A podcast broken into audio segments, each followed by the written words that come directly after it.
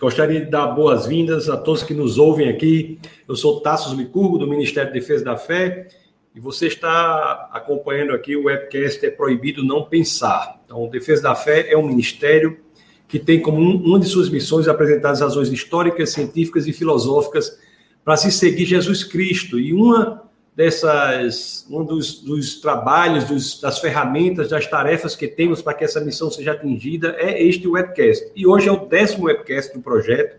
Nós temos a honra de conversar com o professor Adalto Lourenço, acho que talvez seja um dos nossos convidados que menos precise de apresentações. Né? Ele é conhecido no Brasil, uma pessoa, um dos pioneiros da apologética cristã, na defesa da fé, físico pela, nos Estados Unidos, pela Bob Jones University, e também mestre em física, um professor renomado, consagrado, e eu tenho a honra de chamá-lo aqui, vou trazê-lo ao ar aqui, vocês, por enquanto, já vão, já vão colocando aí nos comentários de onde vocês estão ouvindo, de onde estão falando. Vou chamar o professor Adalto. Olá, professor, como estamos? Tudo bem, Tasso. Você? Obrigado Tô por bem. estar aqui, viu? Eu estava e dizendo e, da nossa alegria, né? É uma alegria impressionante. Nós temos o professor Adalto Lourenço. Nessas viagens que eu faço por aí, professor, no Brasil, assim, qualquer lugar que eu vou, aí sempre que eu vou falar sobre alguma coisa de apologética, vem no mínimo, no mínimo, uns dois ou três chegam para mim e perguntam assim: você conhece o professor Adalto Lourenço?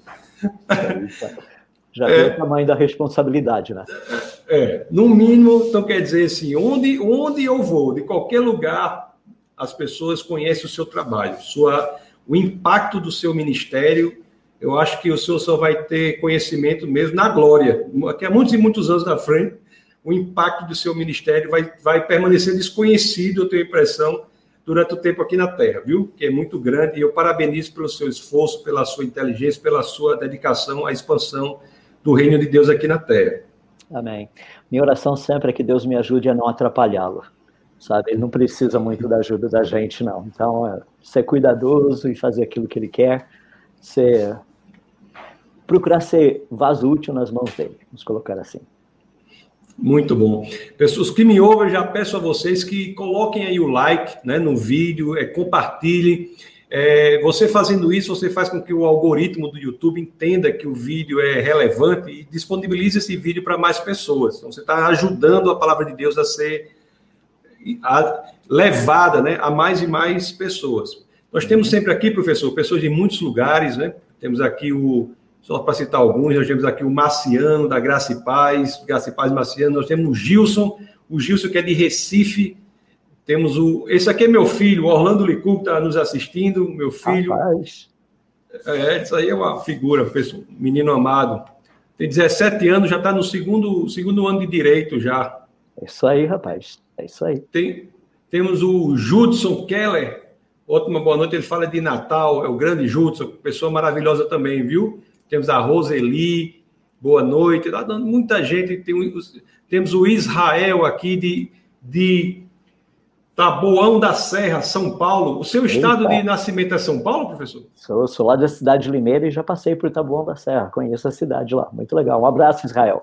Olha aí, Israel de São Paulo. Nós temos a Ros, Rosana Melo, que é daqui. A pessoa de muitos e muitos lugares. O Samuel aqui de Natal. Temos a Lucielma de Americana, em São Paulo. Minha vizinha. É, é de lá a Jéssica, ou, ou seja, pessoas de muitos, muitos lugares. Temos o Instituto Betel, que está nos assistindo aqui, João Pessoa, pastor José Almeida. Grande amigo. É, é, pessoas de, de, todos, de todos os lugares aqui, temos pessoas de São José dos Campos, que é a Adriana Leme Lopes, o Diego aqui de Parnamirim, enfim, vamos, vamos conversar. Temos o que o pastor Marcos, boa noite. O pastor Marcos coloca uns vídeos interessantíssimos. Eu estava conversando com ele ontem sobre um vídeo que ele coloca é uma pessoa maravilhosa. Temos aqui pessoas, muitos, muitos lugares. Pessoal, o que eu falei com, pedi ao professor Adalto que nós conversássemos sobre um livro dele. Eu vou apresentar o livro para vocês. Eu tenho a versão aqui no Kindle. Deixa eu mostrar aqui a versão para vocês que eu tenho no Kindle. Aqui, esse livro se chama 10 mitos sobre o criacionismo, do professor Adalto Lourenço. É um livro muito bom, eu aconselho a todos. Aliás, Eu acho que todos devem conhecer, mas os que não conhecem, procurem conhecer a obra do professor Adalto. Eu, minha forma, eu fiz, eu fiz física no início, professor, e depois mudei para para filosofia. E na, e na filosofia, eu, eu, no final do curso lá, eu tive acesso aos filósofos analíticos, que é aqueles filósofos que tinham uma, uma preocupação maior na, na linguagem que fosse entendida, na linguagem clara, na, em passar os conceitos de forma adequada. E, os, e, e seu estilo de escrever é de um filósofo analítico, viu? Poxa, rapaz, muito obrigado, não sabia disso. Mais uma coisa nova que eu estou aprendendo hoje, tá vendo? Muito é, legal. de filósofo analítico.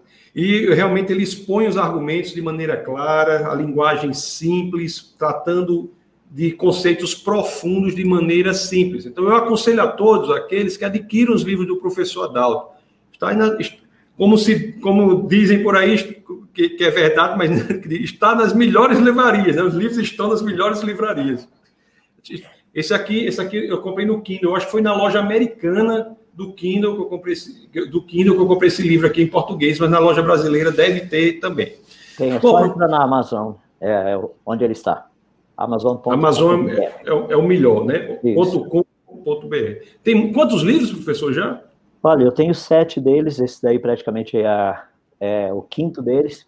Eu tive outros dois que eu escrevi mais após esse daí. Um deles é o Dilúvio em Gênesis, que está prontinho para sair por aí.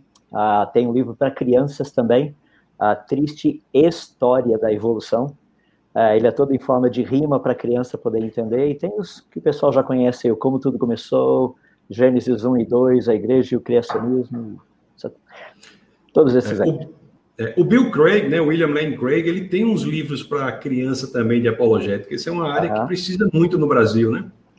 Precisa, rapaz. É, tem, é que são tantas as necessidades aí no nosso país, eu, eu assim, estou encantado em ver quanta coisa acontecendo simultaneamente. O pessoal preocupado com a educação, preocupado com a educação de crianças, o homeschooling, pessoas como você, que é proibido não pensar, ou seja, a gente tem que fazer o povo pensar. Esse é um negócio assim espetacular. É, o Brasil tem realmente experimentado aí um, um renascimento aí, mas na, quando na, na, antigamente eu acho que só tinha o professor Adalto praticamente assim, um ou outro, mas com, com uma robustez maior. É, teve, teve um grupo, sabe, é, um grupo bem grande de homens aí no Brasil. Posso citar pelo menos dois deles. Tem o Dr. Rui Carlos Camargo Vieira e tem o Cristiano Neto. Ah, são dois que fizeram um trabalho por muitos anos aí no Brasil. Acho que eles são pessoas assim que realmente criaram uma base para quem veio depois poder construir. Eu sou muito grato à vida desses homens, entende? Eles aqui muito foram bom. lá um pouquinho arar o chão e tudo mais para preparar a terra para a gente aí. Muito bom. Antes de nós começarmos sobre os tópicos aqui, a bater um papo rápido sobre os tópicos, eu queria só destacar um, uma passagem que é trazida à tona na introdução do livro do professor Adalto, quando ele cita aqui o livro de Atos, né, no capítulo 17, no verso 11. Então, eu gostaria só de colocar isso aqui, que eu destaquei na leitura do livro, achei muito interessante. Eu peço licença, professor, só para destacar para o pessoal. Por favor. Né, mostrou aqui, olha. Essa aqui é a introdução do livro, diz, os bereanos eram mais nobres né, do que os tessalonicenses porque receberam a mensagem com grande interesse, examinando todos os dias as escrituras, para ver se tudo era assim mesmo. Então, quer dizer, o professor traz aqui a passagem né, no livro de Atos, a referência ao livro de Atos, capítulo 17, verso 11, demonstrando né, em uma dessas passagens, como há em tantas outras, que as escrituras nunca foram, nunca intentaram algo senão a, a examinação, o escrutínio, uhum. a investigação, né? Então, nós temos, às vezes, no Brasil, um preconceito, um anti-intelectualismo em certas igrejas, não é isso, professor? É, nós temos é, é, uma coisa que eu cito para as pessoas: não existe fé que não seja racional. Existe a possibilidade de racionalidade sem fé, é verdade. Mas a fé cristã, ela é racional. Ou seja, Deus me dá uma quantidade imensa de evidências testáveis para que eu possa crer naquilo que ele me propõe e que não é testável. Ou seja, a fé é baseada em conhecimento, a fé é baseada, é baseada em razão, em raciocínio. Esse negócio de fé salto no escuro, a gente sabe de onde veio. É. A fé do tipo cristã é racional. Totalmente, totalmente. É, é, tem lá o manda, existe inclusive um mandamento, né, nas escrituras, na primeira de Pedro, capítulo 3, verso 15, Uhum. A Escritura nos diz que devemos saber a razão da nossa fé, a razão da esperança é. que é em nós. Tá é vendo, pessoal? É que muitas pessoas sabem, tá? Uh, muitas vezes eles, eles pegam uma ideia meio estranha de fé. É por isso que a gente precisa trabalhar esse, conce esse conceito novamente. Não existe fé sem conhecimento. Pessoas chegam para mim e falam assim: eu tenho muita fé em Deus, mas não conhece Bíblia. Não, essa pessoa tem fé na fé. Ela não tem fé em Deus, porque fé é crer no que Deus disse. E é por isso que a gente tem que fazer o que, o que a gente está fazendo aqui agora. Muito bom.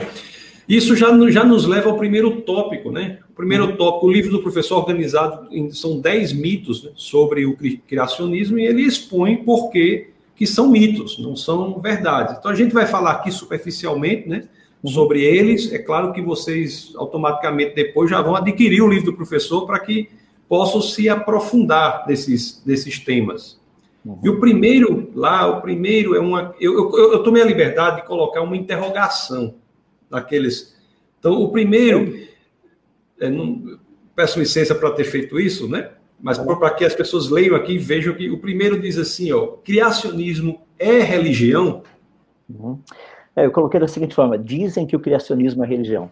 E a razão disso, que eu trato nesse primeiro capítulo, mostrar que existem três tipos diferentes de criacionismos. Nós temos o criacionismo científico, o religioso e o bíblico. O criacionismo científico é aquele que trabalha apenas com ah, leis da natureza, processos naturais, ele só trabalha com a parte científica. Em outras palavras, se eu pergunto, um objeto foi criado, ele teria surgido espontaneamente. Como que eu respondo isso? Você chega lá na praia, vê um castelinho de areia, esse castelo de areia foi criado, ele teria surgido espontaneamente. Eu tenho que usar o criacionismo científico para isso. Ou seja, eu uso as, os processos naturais. Processos naturais você tem, por exemplo, erosão, corrosão, maré, arco-íris, um monte de coisa assim. E leis da natureza que o pessoal conhece aí, por exemplo, lei da biogênese, da vida gera vida, ou então a segunda lei da entropia, que as coisas têm a tendência de ir do organizado para desorganizado. Esse é o criacionismo científico. Criacionismo religioso são to, uh, religiosos são todos aqueles que fazem uma proposta assim de procurar explicar por que uma certa divindade ou divindades ou uma força, ou seja lá o que for, teria trazido à existência tudo que existe uh, ao nosso redor. E, então, isso aí, a, a característica principal desse criacionismo é, é tentar explicar. Tá? E o criacionismo bíblico, não, o criacionismo bíblico ele é muito legal porque ele é descritivo. Ele diz, Deus fez isso, Deus fez isso, Deus fez isso, Deus fez isso. Então, ele, ele literalmente ele descreve o que Deus fez. Então, quando as pessoas falam que o criacionismo é religião, é que normalmente eles estão falando ou do criacionismo religioso ou do criacionismo bíblico. Muitas pessoas não conhecem o criacionismo científico. Por isso que tem essa confusão toda aí, que o pessoal acha que falou de criacionismo, ah, vai falar de Deus, que Deus criou o mundo, vai falar de religião. Só para finalizar bem rapidinho, o criacionismo científico não diz que Deus criou o mundo. Ele demonstra que o mundo foi criado, que toda a natureza foi criada. Agora, não tem como demonstrar que cientificamente foi Deus que fez. Só tem como demonstrar se teria surgido espontaneamente, se teria sido criado. A gente consegue provar, demonstrar empiricamente que ele foi criado. Então, quando as pessoas dizem que criacionismo é religião, me parece que eles têm uma, uma eles fazem uma abrangência, né, do conceito de criacionismo, uma abrangência indevida e aí criticam a abrangência que eles mesmos fizeram. Correto. Né? Então, pois é, não, diga. Porque diz o seguinte, é, eu gosto de usar o exemplo de médico. Quando você vai no médico, você não vai ao médico. Tem sempre um adjetivo desse médico, tá? Dependendo do que você quer. Um urologista, ou seja, você coloca, tem um adjetivo que define qual médico. É, você pode usar de uma forma geral, eu fui ao médico. Mas normalmente nós vamos num especialista, ou, na pior das hipóteses, entre aspas, clínica geral, o que também define o que é o médico. A mesma coisa com criacionismo. As pessoas têm a tendência de pensar que criacionismo, falou criacionismo, falou em religião. Não é verdade. Criacionismo é uma proposta de que a natureza não teria se autocriado. É, é, é o básico. Daí cada um dos três vai trabalhar a sua área dentro desse conceito. Essa é muito importante vocês registrarem isso que o professor está falando. Criacionismo é uma alternativa à ideia de que a natureza se autocriou. Então, se a natureza não se autocriou, existe uma possibilidade para ser investigada que é dela ter sido criada. Isso é o criacionismo. E, é, E, professor, agora nós vamos entrar num segundo tema que tem a ver né, com isso que tem crescido no Brasil, né, que é a questão do design inteligente. Uhum. O design, esse criacionismo, que é a percepção de que a natureza não criou-se a si própria, o que é até um erro filosófico básico. Né? Uhum. É, é, havia um, nos Estados Unidos, não sei quem foi, um do, fiquei impressionado com essa hipótese de que o universo criou-se a si próprio, quer dizer, o que não existe não pode criar algo, né? É. quer dizer, eu acho que isso é meio óbvio, né? Mas, de qualquer forma, tem gente que não consegue ver o óbvio, então. É, pois é. Então, vamos do criacionismo. Qual é a relação entre design inteligente e criacionismo? Ou, ou colocando as suas palavras, o design inteligente é criacionismo disfarçado? Ah, literalmente, a resposta é não. Uh, deixa eu, eu coloco de uma forma bem simples. O criacionismo seria como um, um, grande círculo, tá? É um círculo que trabalha assim com todas as questões de leis da natureza e processos naturais. Dentro desse círculo tem um círculo menor que é a busca por sinais de inteligência. Esse círculo menor, que é a busca por sinais de inteligência, é o que nós chamamos de design inteligente. Então, dentro do criacionismo, assim eu posso dizer que todos os que são criacionistas do criacionismo científico não têm dificuldade nenhuma em aceitar o design inteligente. Só que o design, quem é adepto ao design inteligente, nem sempre aceita todas as propostas do criacionismo. Porque o design inteligente, o foco principal é a busca pelos sinais de inteligência. Tá? Ou seja, os processos naturais, leis da natureza, teriam produzido esses sinais de inteligência que a gente vê aqui? Não, não teriam. Mas percebe, nós também, o pessoal que trabalha com criacionismo científico, nós falamos, não, a, os processos naturais, as leis da natureza, também não teriam trazido o universo, a vida, nem asteroides, cometas. Se você olhar, fala, isso aqui não tem sinal de inteligência. É verdade, e eles não teriam sido trazidos à existência espontaneamente, ou seja lá o que for. Então, muitas pessoas acham que o design inteligente é uma capa que está sendo colocada em cima do criacionismo, e não é verdade. É uma área fascinante, eu faço parte do DI aí no Brasil, a gente vai ter um congresso logo, logo, mais alguns dias aí, e é muito legal a gente poder ver a, a quantidade de evidências mostrando sinais de inteligência em todo lugar que a gente vê. Eu, assim, não poderia falar mais e melhor do que do, do design inteligente, porque realmente é, é uma ciência que tem recebido tantas pessoas, é um dos lados, né, um dos branches que a gente chama da ciência, tem recebido tanta gente vindo para ela.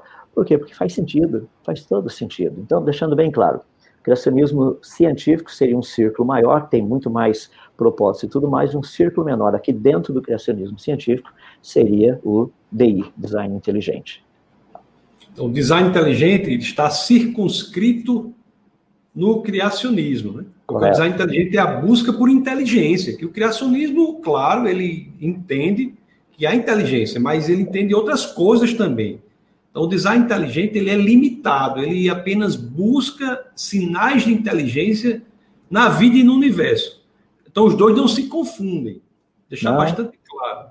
Os dois andam juntos o tempo todo. Isso é importante as pessoas é, entenderem. O que é importante é que o DI, Design Inteligente, não é uma máscara que está sendo colocada em cima do criacionismo. O que a mídia tem, tem dito por aí, e alguns professores universitários têm também citado. Só para deixar claro. Quero até aproveitar, eu também estarei nesse, nesse, nesse encontro lá, uhum.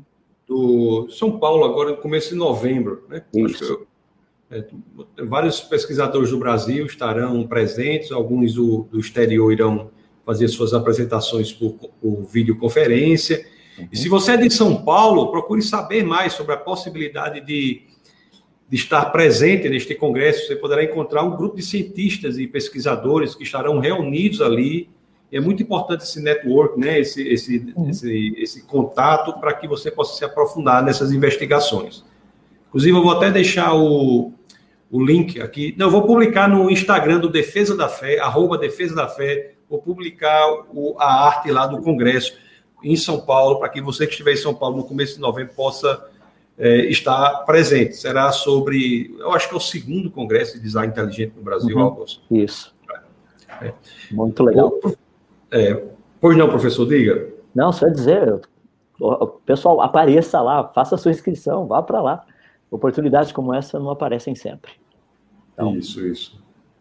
Muito bom. E nós temos no criacionismo, né, nós temos uma, alguns acham que somos, temos uma proposta assim ideológica, uma proposta que não a busca pela verdade. Nesse contexto é que entra o segundo tópico, né? Os criacionistas querem remover o ensino da teoria da evolução da grade curricular. Quer dizer, é isso que move uma ideologia contrária, cega, contra a evolução. É isso que move o criacionismo, professor? Não, não é. E é importante nós entendermos o seguinte: é, deixa eu primeiro dar um passo atrás, dizer o seguinte: muitas pessoas que se chamam criacionistas, na verdade, eles são anti-evolucionistas. Eles são contra a teoria da evolução, mas eles não sabem o que é o criacionismo. Então é importante a gente separar essas duas coisas. Então tem muita gente falando, não, evolução não deve ser ensinada. Lá. O que os criacionistas propõem é o seguinte: evolução é uma teoria, ela tem que ser ensinada como teoria e não como fato. Esse é um problema central, porque a evolução praticamente ela tem sete áreas específicas, por exemplo, matéria inorgânica teria dado origem à matéria orgânica, a geração espontânea teria ocorrido uma única vez, coisas desse jeito aí. Tem mais outras cinco aí, só, só para a gente ter uma geral. Uh, nenhuma dessas propostas é testável. Nenhuma delas, que são as sete bases do evolucionismo. Então, para a gente poder ensinar isso como fato, primeiro essas coisas precisam ser provadas, tem que haver evidências. Então, nosso problema é que evolucionismo tem sido ensinado como um fato. Ele não é fato, é uma teoria, continua a teoria da evolução. Agora, ele precisa ser ensinado como teoria. E o que queremos é que, juntamente com a teoria, da evolução seja ensinada a teoria, ou sejam as propostas do criacionismo científico. Ninguém está falando de parte religiosa, ninguém está falando de ensinar a Bíblia ou o Corão, ou seja lá o que for. Não. Ensinar o que o criacionismo científico propõe. Então, são duas propostas muito práticas. Agora, eu pego um pouquinho pesado no livro, ah, nessa parte aí, porque, na verdade, a evolução não é uma teoria. Uma teoria. evolução é uma hipótese. Tá? E é muito importante nós entendermos isso, que qualquer pensamento científico, qualquer formulação científica, ela é aceita, a princípio, como uma hipótese. Depois que ela ganha a possibilidade de ser testável, ou seja, agora a gente vai testar esse negócio, daí ela passa a ser teoria. Até o presente momento, a evolução não conseguiu mostrar algo através do qual ela possa ser testada. Até agora, isso não aconteceu. Então, na verdade, ela ainda não é uma teoria. Se nós quisermos ser literais na maneira de tratar com a parte de terminologia técnica, a evolução ainda, ainda é uma hipótese. As pessoas falam, mas e o criacionismo científico, então? O criacionismo científico, logo no primeiro capítulo, né, é, é religião? É uma religião. Não, as suas propostas são testáveis. É só derrubar uma delas, você derruba a teoria. Então é totalmente diferente, tá? Então, é importante a gente saber a diferença dos dois aí, o que que na verdade nós os criacionistas queremos, que a evolução seja ensinada, vamos lá, pode ser ensinada até como hipótese, vai, a gente abre mão da, a, a, desculpa, teoria. Até como gente, teoria. É como teoria, mas que seja ensinado como teoria e que não seja ensinado como a única possibilidade, porque existe outra, igualmente científica, até mesmo melhor ainda, não igualmente no sentido de ser propostas científicas, mas muito melhor, tanto na questão, nos aspectos da evidência, quanto de a junção de leis da natureza e processos naturais. Essa é a nossa briga. Então, é, então, pessoal, é que fique bastante claro isso, tentando resumir aqui, que fique bastante claro isso. Não há nenhum intuito de lutar contra o ensino da teoria da evolução, não há nenhum intuito, pode se ensinar. Agora, o que não pode dizer, e isso nós vemos até na universidade, que é um ambiente em que o, a discussão, as ideias opostas deveriam ser colocadas, que não há essa hegemonia irracional de não poder criticar a evolução. Isso aí que é irracional. Você não pode criticar a evolução. Que o professor está dizendo que na evolução mesmo você não tem elementos que possam ser testados, então nem a rigor, a rigor nem teoria é, devia ser uma hipótese. Mas ele, ele diz assim: eu, eu até abro mão não vou ser nem tão rigoroso assim. Pode ensinar como teoria. Agora, como fato, como uma lei, eles, eles tratam como algo. Aqui na Universidade Federal, sou professor da Universidade Federal aqui há muitos anos, e nós temos aqui um problema para abrir a possibilidade de discutir questões desse tipo. Eles não. Ele, a, o grupo evolucionista, eles lutam o grupo luta para que não haja o debate. É, mas sabe qual é o problema com isso? Ah, é porque deixou de ser ciência, passou a ser dogma. Porque o dogma você defende a possibilidade de não questionar, não se questiona. Isso aqui é um assunto, morreu, tá aqui, é, ou você aceita ou você está fora. Então, a ciência não é assim. A ciência, a característica dela é ser questionável. Por exemplo, Karl Popper fez a proposta uh, do, da, de, das teorias serem apresentadas de forma falseável, ou seja, você tem condição de mostrar na proposta feita que essa proposta não funciona ou que funciona. Ou seja, isso é ciência. A partir do momento que eu digo, olha, a minha proposta funciona independente de ser provado o contrário, daí deixou de ser ciência, isso é religião. Então nós precisamos tomar muito cuidado, e aí onde eu falo com os nossos universitários, povo tão querido aí, sabe, não deixe isso acontecer, não deixe. A partir do momento que a ciência deixar de ser questionável, ela não é mais ciência. Pessoal, por muitos anos acreditou-se que o calor passa, passava de um corpo quente para um corpo frio por meio de uma substância química chamada calórico. Teve um grupinho de dissidentes que achou que isso não era verdade e eles brigaram por isso, se bem que a grande maioria quase os colocou na fogueira, tá? Mas eles brigaram, falaram, não, vamos, vamos estudar, vamos pesquisar. E, na verdade, hoje a gente tem a termodinâmica girando por aí e de calórico ninguém fala mais. Filosofia, filosofia da ciência clássica, né? O, essa, acho que o livro, acho que o livro dele, aquele de Karl Popper, aquele é, conhecimento objetivo, se eu não me engano. Uhum. Que ele diz que, que cria o falsificacionismo. Correto. Isso aí mesmo. Falsific, é, o falsificacionismo em oposição ao verificacionismo, né? Quer dizer, uma evolução da ciência para o falsificacionismo. Você tem que colocar a ciência na berlinda, né? As teorias, as hipóteses têm que serem é, investigadas. O, o, o tema do meu, da minha apresentação lá no Congresso, da minha palestra no Congresso aí em São Paulo, vai ser ceticismo e design inteligente. Uhum. Por, é porque é interessante que acaba que os defensores do design inteligente querem, eles querem a volta do ceticismo. E, e, e faz bem, faz. É. é, e porque isso é ciência. É. Uh, se você já sabe, uh, deixa eu colocar isso numa frase espetacular dita por Albert Einstein, que reflete bem o que a gente está dizendo aqui. Uma vez perguntaram para Einstein o seguinte: o senhor sabe o que o senhor está fazendo? Ele disse: não. Se eu soubesse, isso não seria pesquisa. É bem por aí o caminho, sabe? Ou seja, nós estamos trabalhando, nós temos ideias. A evolução é uma ideia, vamos testar. Ela funciona ou não? A evidência científica, por exemplo, depois de Darwin, em 1859, na publicação do seu livro A Origem das Espécies, quando ele disse que o registro fóssil daria ampla evidência à sua proposta. Nós, rapaz, estamos indo para quase 200 anos, já passamos dos 150. Daqui a pouquinho a gente vai chegar lá nos 200 anos. Ah, ou seja, o conhecimento científico, o registro fóssil, apoia ou é contra Darwin? Uh, o conhecimento científico que nós temos hoje do DNA, uh, de toda essa, essa parafernália dentro da célula, que agora a gente conhece tão bem, ou pelo menos melhor, sabe? Ela é a favor de Darwin ou contra. Por exemplo, Darwin, no seu livro A Origem das Espécies, estou pulando o capítulo aí, vamos lá, depois eu trato disso aí. É. Só para. Tudo animado. A gente vai pular aqui para o próximo, mas só o, o eu, eu, acho curioso isso, porque voltando ao ponto 1, um, os criacionistas que são acusados de religiosos são os que querem o ceticismo. No sentido da palavra, que vem de, do grego skeptikos, que quer dizer aquele que investiga, né? Isso. Aquele que investiga, que está lá em, no, no, autor Pirro, é, Pirro de Ellis. O, mas será que o criacionismo, se for investigado, vale a pena? Será que o criacionismo já não foi refutado? Essa é uma pergunta fascinante. Eu poderia gastar assim o resto do tempo só falando sobre isso, mas vou pegar um exemplo só, que é o exemplo básico que eu dou no livro, que é o hum. principal. Muitas pessoas não conhecem o que é o criacionismo. Então, deixe-me dar uma das propostas do criacionismo ele baseia-se em processos naturais e leis da natureza. Então, deixe-me dar uma lei da natureza, que é uma lei, é uma das leis mais fantásticas que nós temos na física, que é a segunda lei da termodinâmica.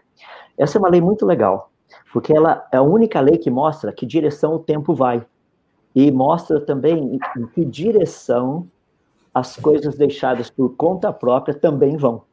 Ou seja, essa lei diz o seguinte: qual, qual, qualquer coisa, qualquer, deixada por conta própria, ela espontaneamente irá do organizado para o desorganizado. Tá? Essa lei não foi criada pelos cientistas, ela foi descoberta pelos cientistas. É assim que a natureza funciona. Leis representam isso. Nós descobrimos como a natureza funciona, e ao descobrirmos isso, nós descobrimos as leis que regem a natureza. Então é muito legal você pegar, por exemplo, o criacionismo que baseia-se nessa lei para suas propostas. Por exemplo, se o universo está organizado ainda hoje, e ele está, o Sol funciona, o planeta Terra funciona, entende? Você funciona, eu funciono. Ah, ou seja, ah, o universo está funcionando. Mas ele funciona melhor hoje do que ele estaria funcionando há mil anos atrás, ou dez mil anos atrás. Eu sei que nós fomos tão influenciados com a escala de tempo evolucionista que a gente não consegue entender bem isso. Então, deixa eu dar um exemplo prático. Pegue uma casa que tenha sido construída 100 anos atrás e não passou por reforma nenhuma, e observe como ela está hoje. Percebe? A casa não está melhor do que ela estava 100 anos atrás. Ah, espontaneamente não foram surgindo outros cômodos na casa, ou, assim, esse tipo de coisa não aconteceu. Por quê? Porque a segunda lei da termodinâmica nos diz que qualquer coisa deixada por conta própria irá do organizado para o desorganizado. Essa é uma proposta do criacionismo.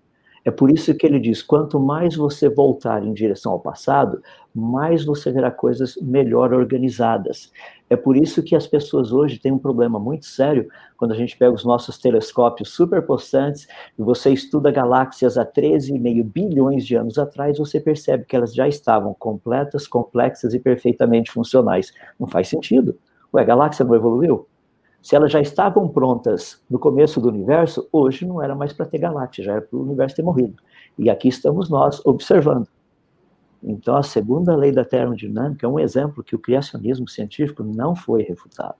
Eu poderia dar outros exemplos, mas por questão de tempo, vamos deixar pendurado aí, tem muita coisa para falar a respeito disso. Segunda lei termodinâmica, né, cujo efeito é da entropia, hum? também, também é, uma, é uma, um argumento importante contra a evolução da vida.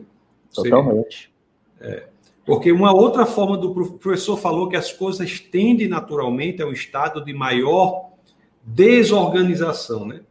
As coisas se desorganizam naturalmente. Uma outra maneira de dizer isso é que as coisas tendem a um estado de menor complexidade. Né? Correto. Então, é pra, eu acho que, sabe, Tassos, para o pessoal que está nos ouvindo aí, talvez não esteja muito envolvido com a parte da ciência, pare e pensa assim, ó, você compra um tênis novinho e você começa a usar, o seu tênis vai ficar mais novo? Não, ele fica velho. Mesmo que você não use, pega o tênis, compra e guarde. Deixa guardadinho lá na caixa, daqui 10 anos abra para você ver, ele vai esfarelar na tua mão. O que, que aconteceu? O tênis nem foi usado, segundo a lei da termodinâmica. Isso acontece com as nossas roupas, com o carro, com a sua casa, o que você quiser. Acontece com o planeta, com o Sol, com os planetas do sistema solar, com as galáxias, com o universo. E o criacionismo, para responder diretamente à pergunta, o criacionismo já foi refutado? Não, né? Se baseia na segunda lei, que está aí mais viva, mais atuante. Alguns dizem que é a lei mais importante, né? Já vi essa defesa. Olha, ela era uma das leis fundamentais na física, inclusive. Só para você ter uma ideia, eu fui evolucionista teísta há muitos anos. E uma das coisas que me tirou de lá, sabe o que é? É tentar colocar as, as leis da termodinâmica nas equações do Big Bang. Porque eu aceitava o Big Bang. Só que a hora que você coloca essas as leis da termodinâmica, as equações que nós conhecemos dentro do Big Bang, sabe o que acontece? Se acaba com o Big Bang. Daí acabou também com o meu Big Bang. A singularidade não faz sentido. Não, porque imagina, você faz essa singularidade passar por uma, um, um negócio gigantesco ali em 10 a menos sei lá, 43 segundos, e o negócio chega do tamanho da nossa Via Láctea, mais ou menos, começou do tamanho de um próton, chega ao tamanho da Via Láctea, e dali para frente o negócio começa a se organizar, onde coloca a segunda lei da termodinâmica em ação, a lei da entropia, para ver se vai funcionar. Eu só faço a distinção também para o pessoal que há uma diferença entre você é, é, não todos que entendem que o universo é velho aceitam a evolução da vida. Né? Então, há, pessoa, há pessoas que entendem que o universo pode ser velho, mas, há, mas não há evolução biológica. Então, só para não haver essa confusão nos que nos ouvem, que é uma confusão muito comum no Brasil. Tem muita gente que acha que assumir o Big Bang é necessariamente assumir evolução, evolução biológica. Então, uma coisa não está ligada à outra, são, uma, são totalmente diferentes. Há quem acha que o universo é antigo e a vida seja recente. Nós, na Defesa da Fé, temos uma postura tendente a este sentido, que o universo é, a, a vida é recente, não há evolução. Só para deixar claro, para não haver a confusão. Sim. É, o, que eu, o, que eu, o que eu procuro mostrar para as pessoas é que é impossível mostrar que o universo teria surgido espontaneamente. Não existe argumento científico que prove isso. É, existem interpretações de algumas evidências que nós temos por aí, evidências não, fenômenos, que as pessoas interpretam como sendo, ah, tá vendo, isso aqui diz respeito ao Big Bang. Mas existem outras interpretações. É. é importante. O pano de fundo por trás da teoria do Big Bang, o pano de fundo filosófico por trás da teoria do Big Bang, que é a ideia de que o universo veio a existir, é, é, um, é, é uma rendição né, ao que o verbo bará, lá de Gênesis 1, no princípio Deus criou os céus e a terra. Agora, a física tem seus problemas. Agora, é uma assunção assunção da, da ciência de que as escrituras, no, no, quando diziam que o universo veio, veio existir, estava, as escrituras estavam corretas. É uma coisa que é muito legal nisso daí, Tassis, é o seguinte, é, Tassis, é que o verbo barar, ele não consegue funcionar de forma impessoal. O verbo parar é pessoal. Você não existe, não diz assim, criou no sentido apareceu. Tem que ter uma fonte para que o verbo faça, para que o verbo ah, funcione. Deixa eu colocar dessa forma. Então, tem que ter um sujeito. Tem que ter um sujeito, exato. Você não... É, não, pode, não pode ser impessoal, conjugado na terceira pessoa, com, a, com índice de indeterminação do sujeito. O sujeito não pode ser é. indeterminado. Não podia ser melhor dito do que da maneira como você disse agora. Isso aí. É, muito bom, isso aí é muito bom.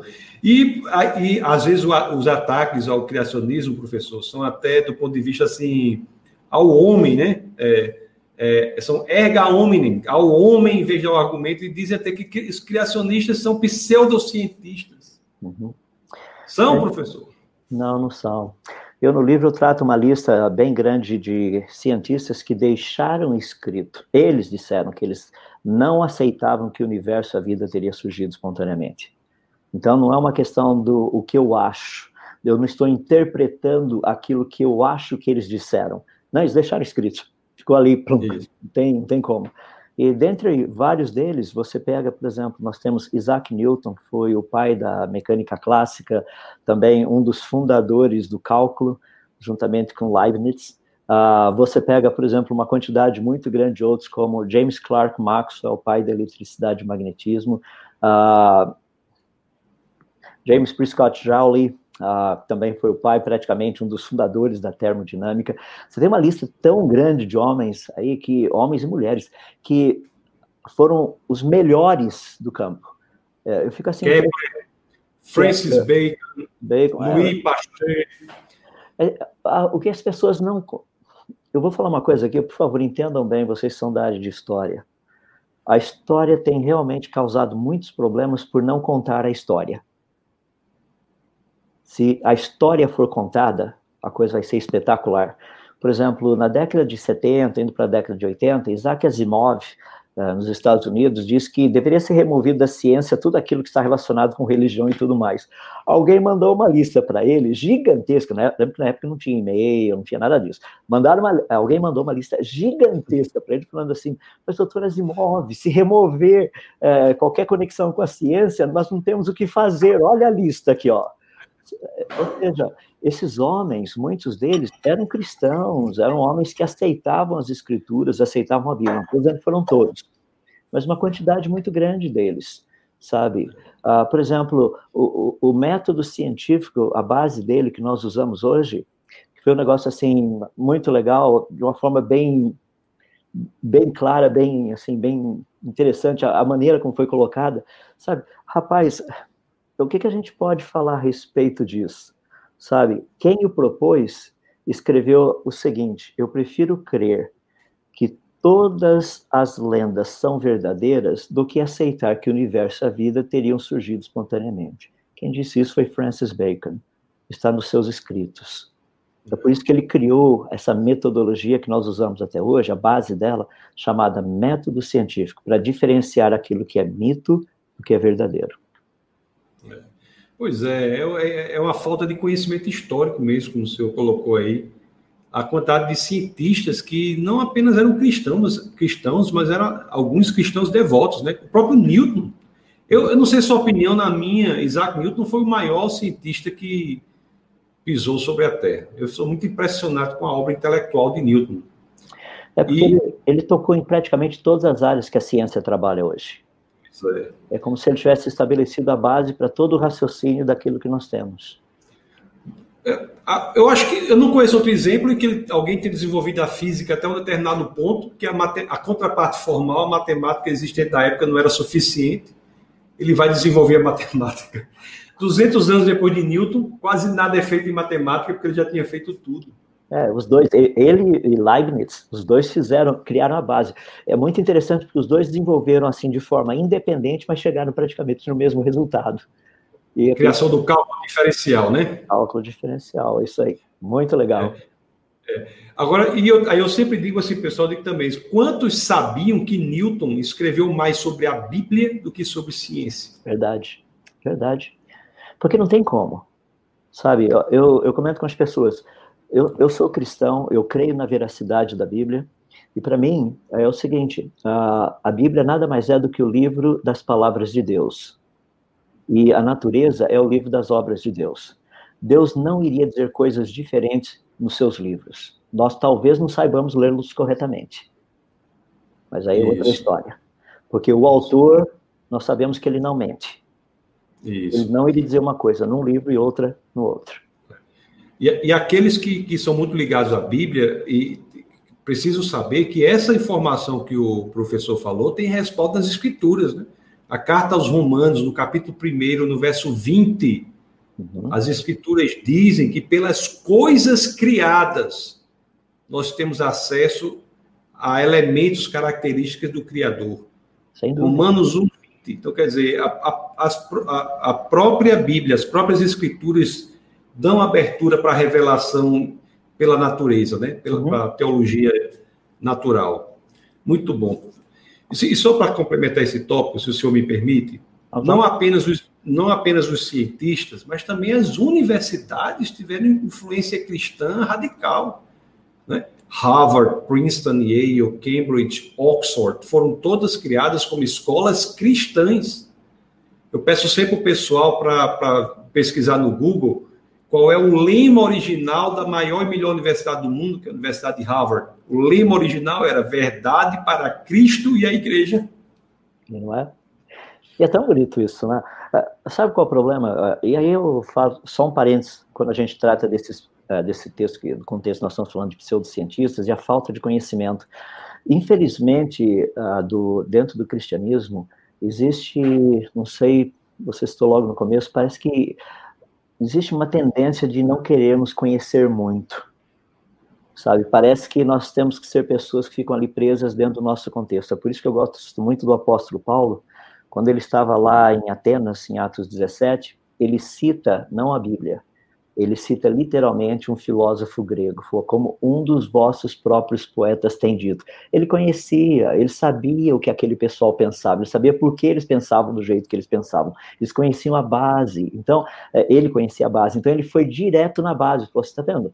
Um dos poetas de vocês falou, e ele estava certo. A única coisa que ele errou foi o Deus, mas o conceito está certo. Não era Zeus, era Deus.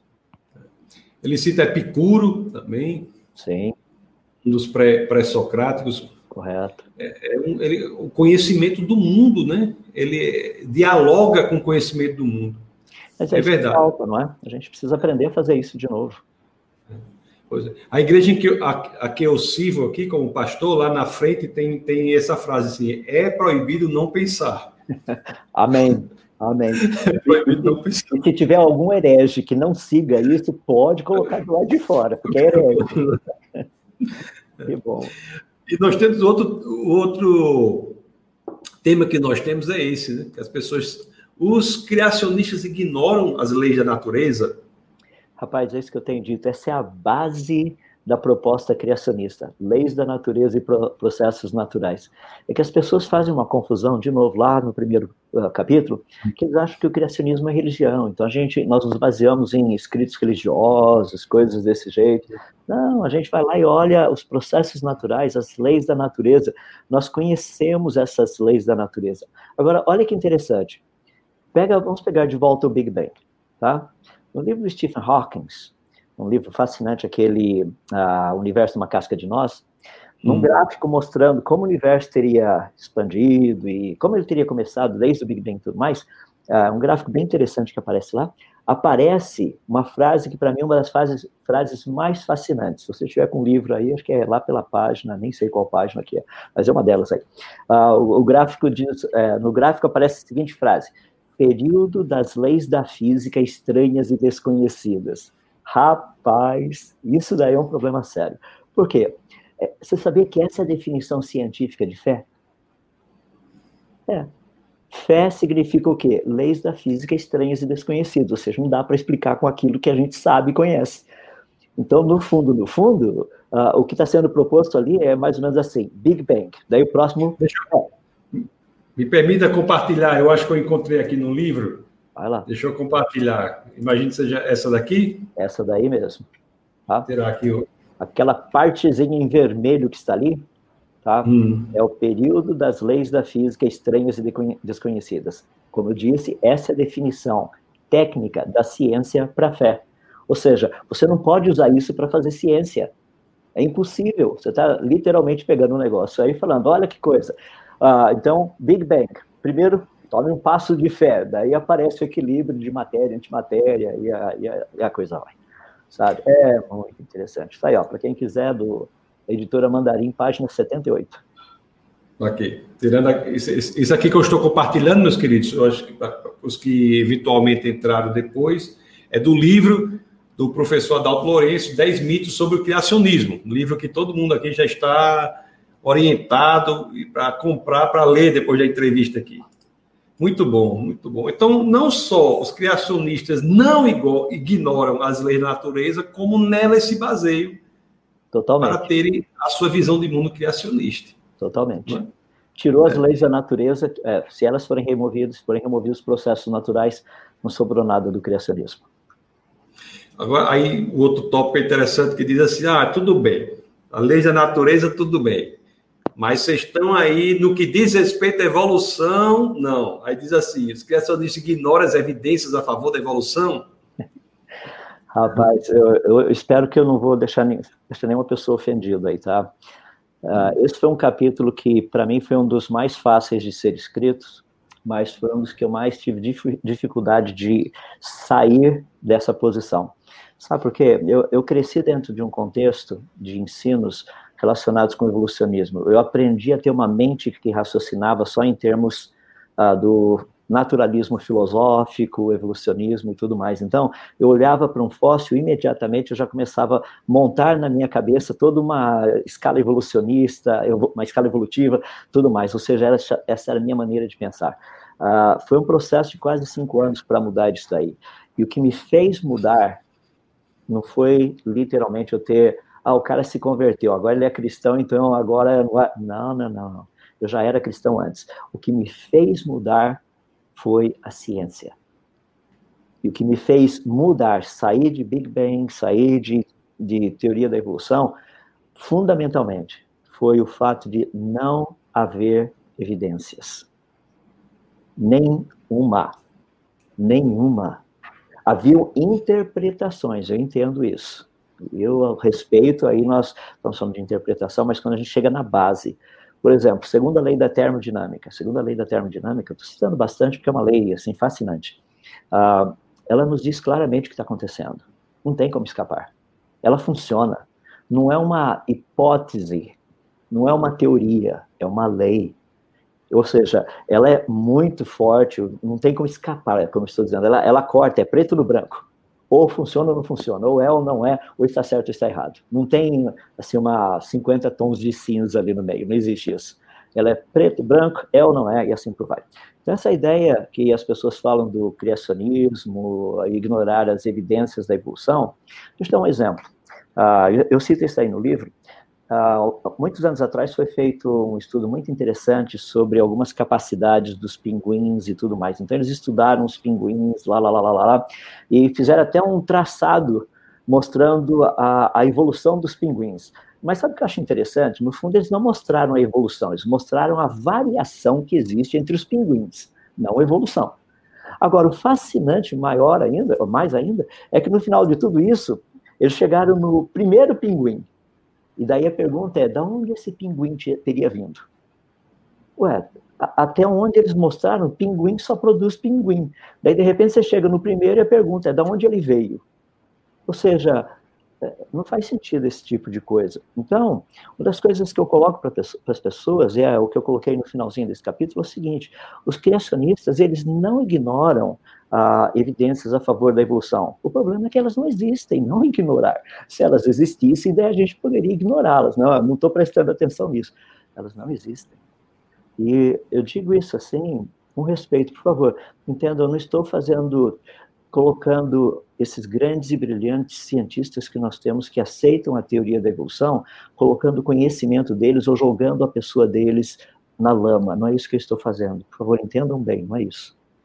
O que eu estou dizendo é que nós estamos tratando com ciência e não com pessoas e não com fé nem crença.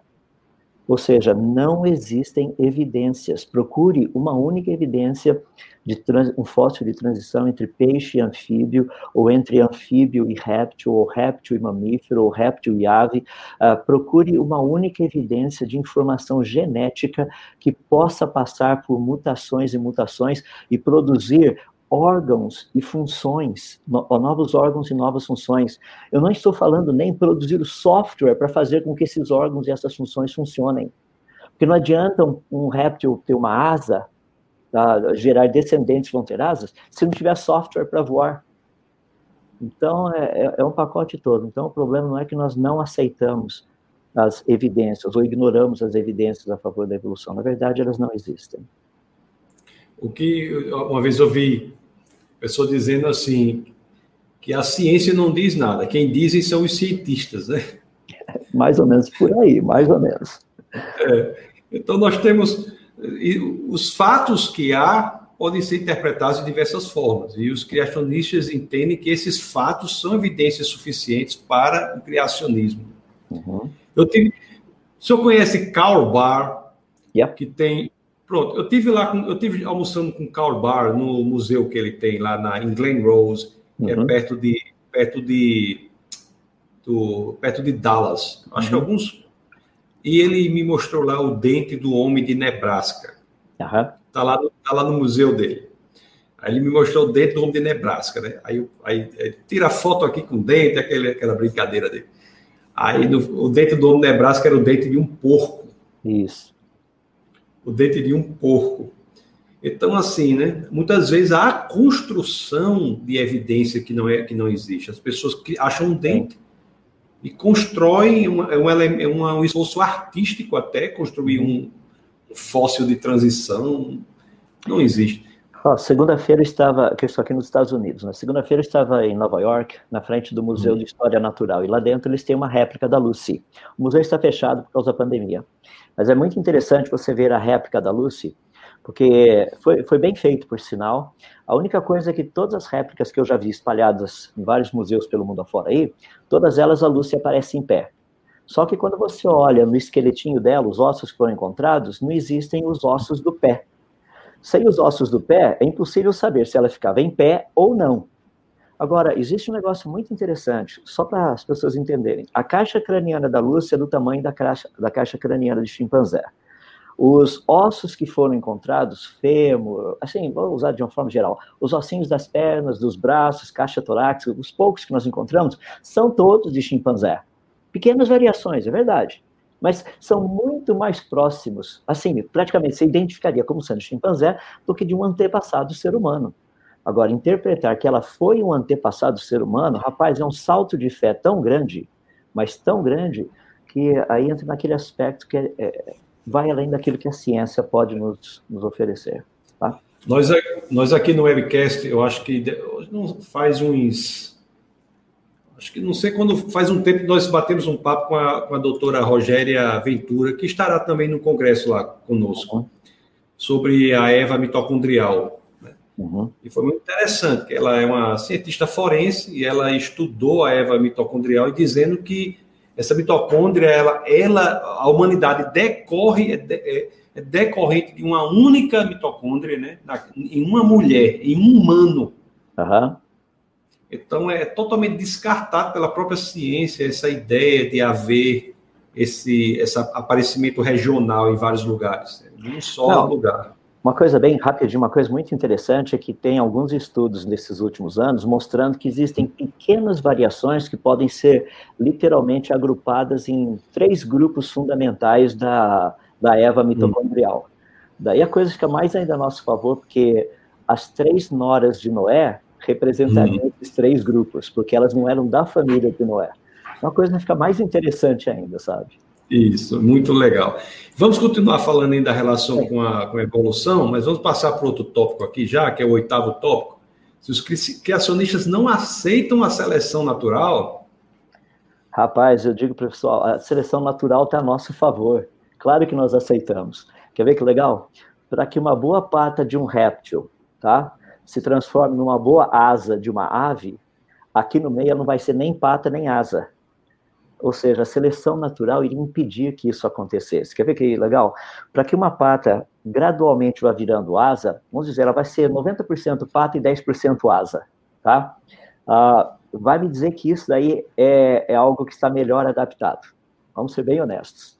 Tá? Quando você chega no 50%, meio a meio, 50% pata, 50% asa, rapaz, daí é que nem anda e nem voa. Você vai me dizer que isso daí, a seleção natural, iria preservar, porque lá no futuro o negócio ia sair voando.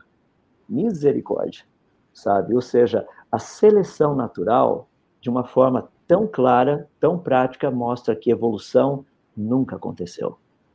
Porque a seleção natural, ela trabalha com as pequenas variações é verdade.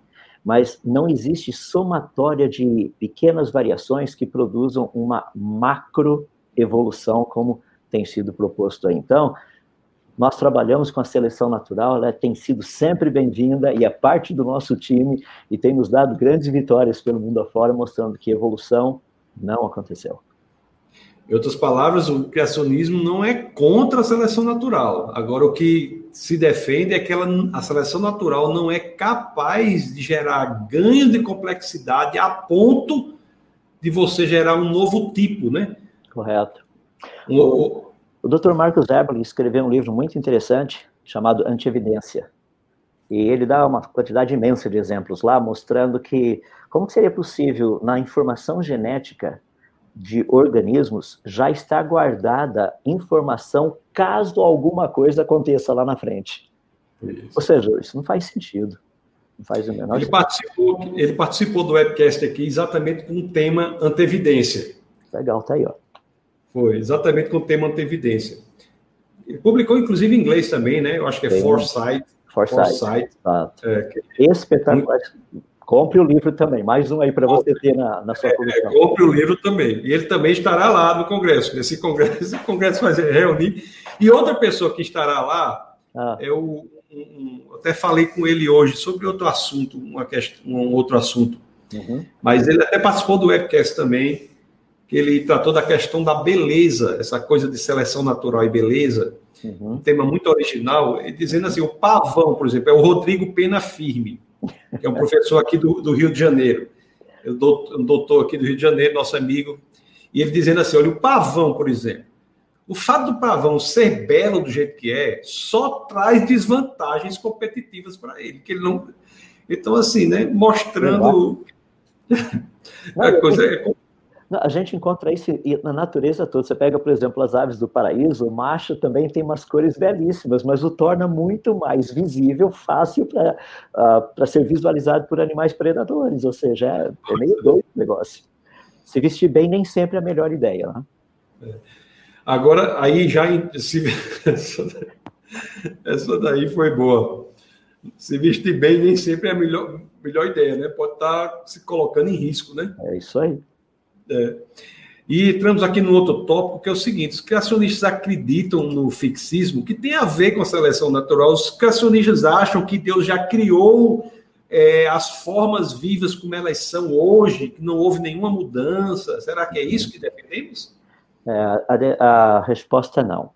Uh, fixismo é aquela ideia de que pessoa, que logo no início os organismos já teriam sido criados com toda a variabilidade, a variabilidade que nós nos encontramos hoje.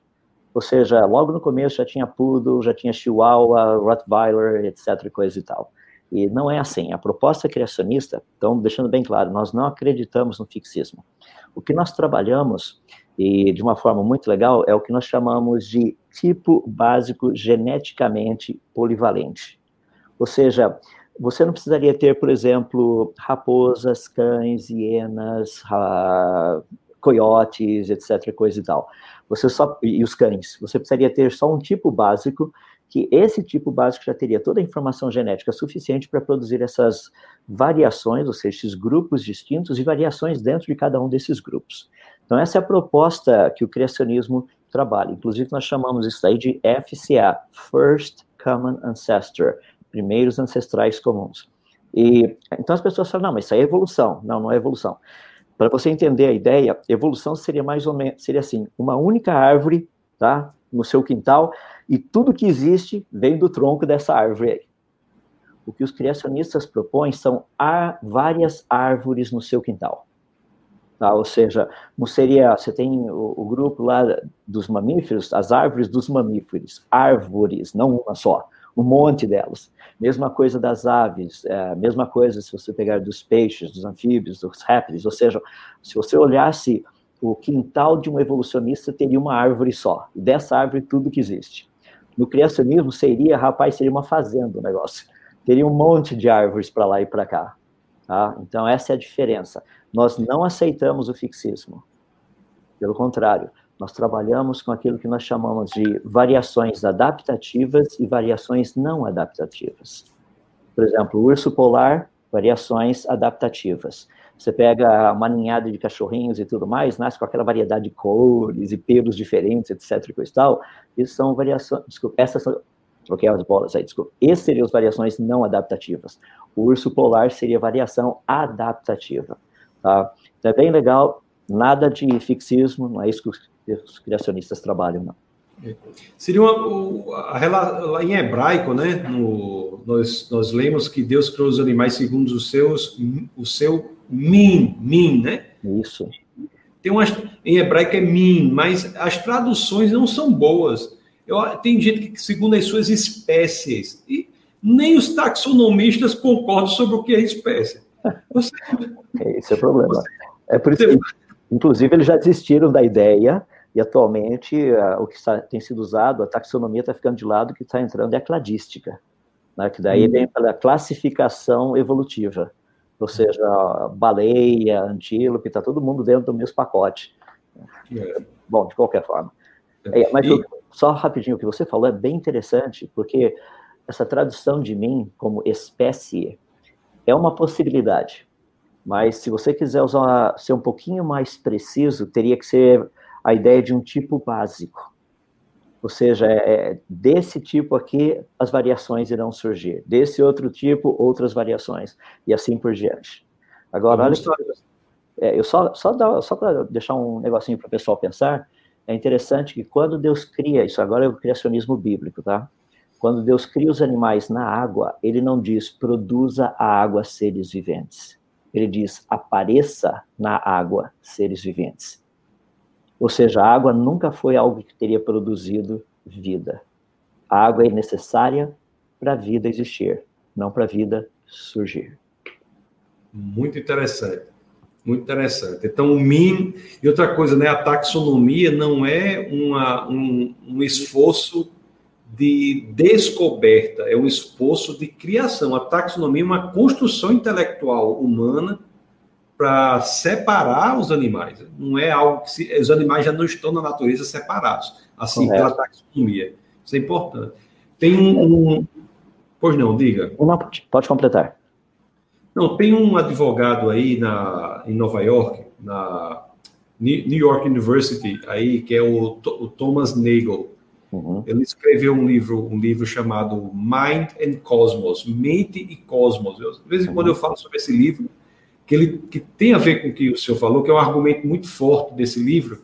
Pelo menos de, de um terço desse livro é sobre esse argumento de que mesmo que nós dessemos tudo o que o evolucionista quer, uhum. mutação aleatória, seleção natural, tempo suficiente, mesmo assim, nós não teríamos ao final a quantidade de espécies que uhum. temos hoje. Uhum. Então, quer dizer, a equação não fecha, mesmo com todas as variáveis que eles pedem.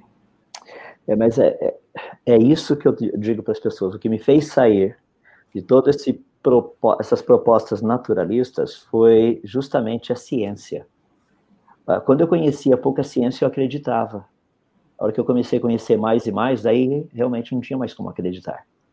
Uh, daí você está trabalhando com uma quantidade substancial de evidências que não lhe permite pensar de outra forma, a não ser aquela que é, que é apontada por essa quantidade muito grande de evidências. E deixe-me ser bem claro, eu não estou falando de interpretação de evidência, estou falando de evidência. Tá? Porque interpretação pode ser questionável, estou falando da evidência. Quando você olha, por exemplo, um fóssil, o que você tem ali é um organismo que morreu numa situação catastrófica, soterrado meio de água e lama.